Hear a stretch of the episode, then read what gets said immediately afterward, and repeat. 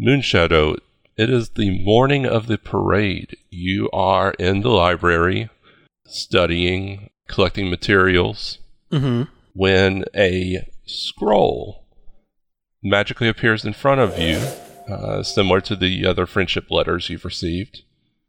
Uh, but there's also a note attached from the princess. Uh, Moonshadow is going to open the note from the princess and take a look at it.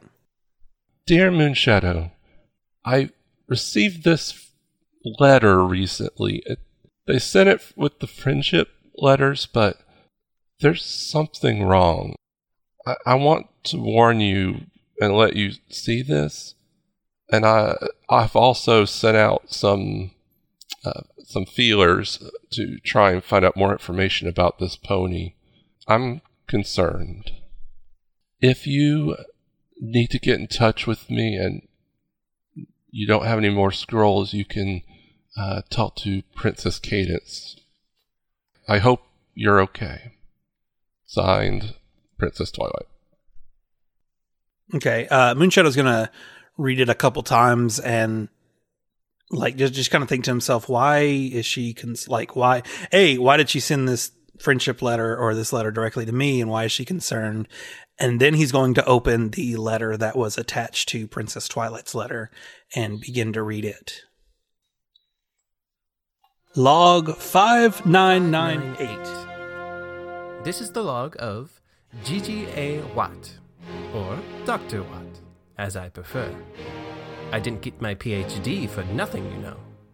It's been two weeks since I've started working on my newest project, trying to resolve my little issue of my wings.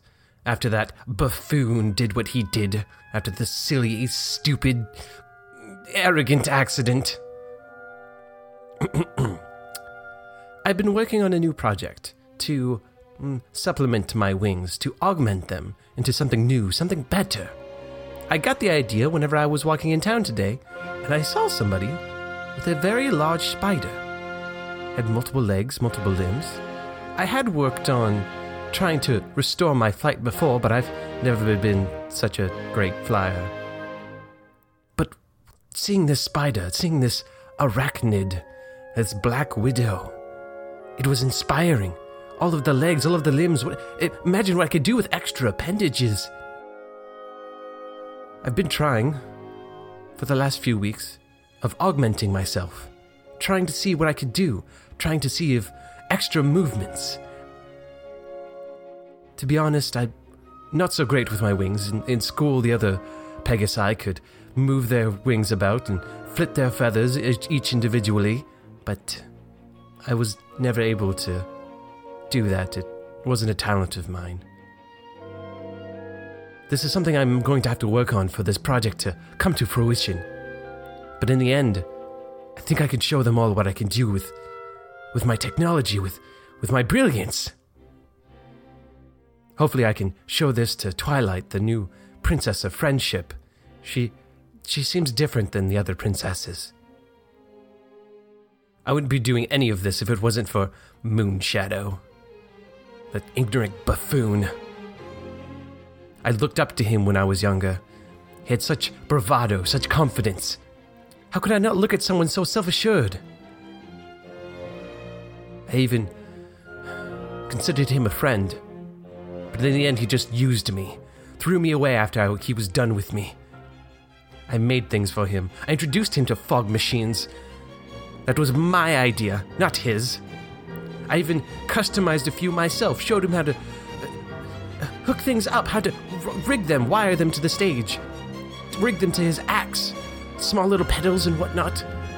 That was all me. And then I was so happy when he asked me to be part of the show. It's just a simple trick, really, sawing someone in half.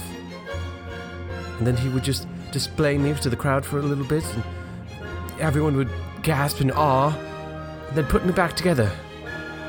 A s- simple trick for a professional, but not one so simple for a foe. He started to cut me in half, but he. The buffoon forgot to lock the legs. The wheels started getting away from him, and I rolled towards the edges of the stage. And then it tripped over the wires, the wires that I clearly told him specifically to put under the curtains underneath the stage, which he did not do. And then the entire stage came crashing down around him, feeling him perfectly safe in the center of the stage, while I was trapped under rubble and debris from the stage and all the devices that I put up for him. Did he stay for the entire two hours while they dug me out? No. Having to bend bars and break them, my wings shattered and destroyed. I swore that day while they dug me out of that silly little coffin. I swore that I would get back at him, that my revenge would be final, that my revenge would be grand. I would become something that he could not be. I would become a princess. Something that he could never achieve, even with all of his magic. I would show the world my brilliance, the things that I could do and create to help out all ponies, earth ponies, and even Pegasi. Things that unicorns couldn't even dream of doing with their magic. Surely, surely, surely Twilight could, could, could see my brilliance. She's, she, so many fields, both magic and technology, uh, under one princess. She says that she's the princess of friendship, but it's, it's so silly. It's it, the notion is just so ridiculous. And if friendship is magic, then shouldn't the reverse be true? The, the law of equivalence also means that magic is friendship. Doesn't that mean that even if I do not have magic, it's no bother. In, in any case, I will show them all. I will show them what I can do. And I can show them that technology is the way forward, not just for Earth ponies and Pegasi, but but everyone. Everyone can benefit. I will become the thing that Moonshadow cannot. I will become the princess of technology. And I will finally put him in his place. In his namesake. He will be the simple absence of light behind something greater than himself.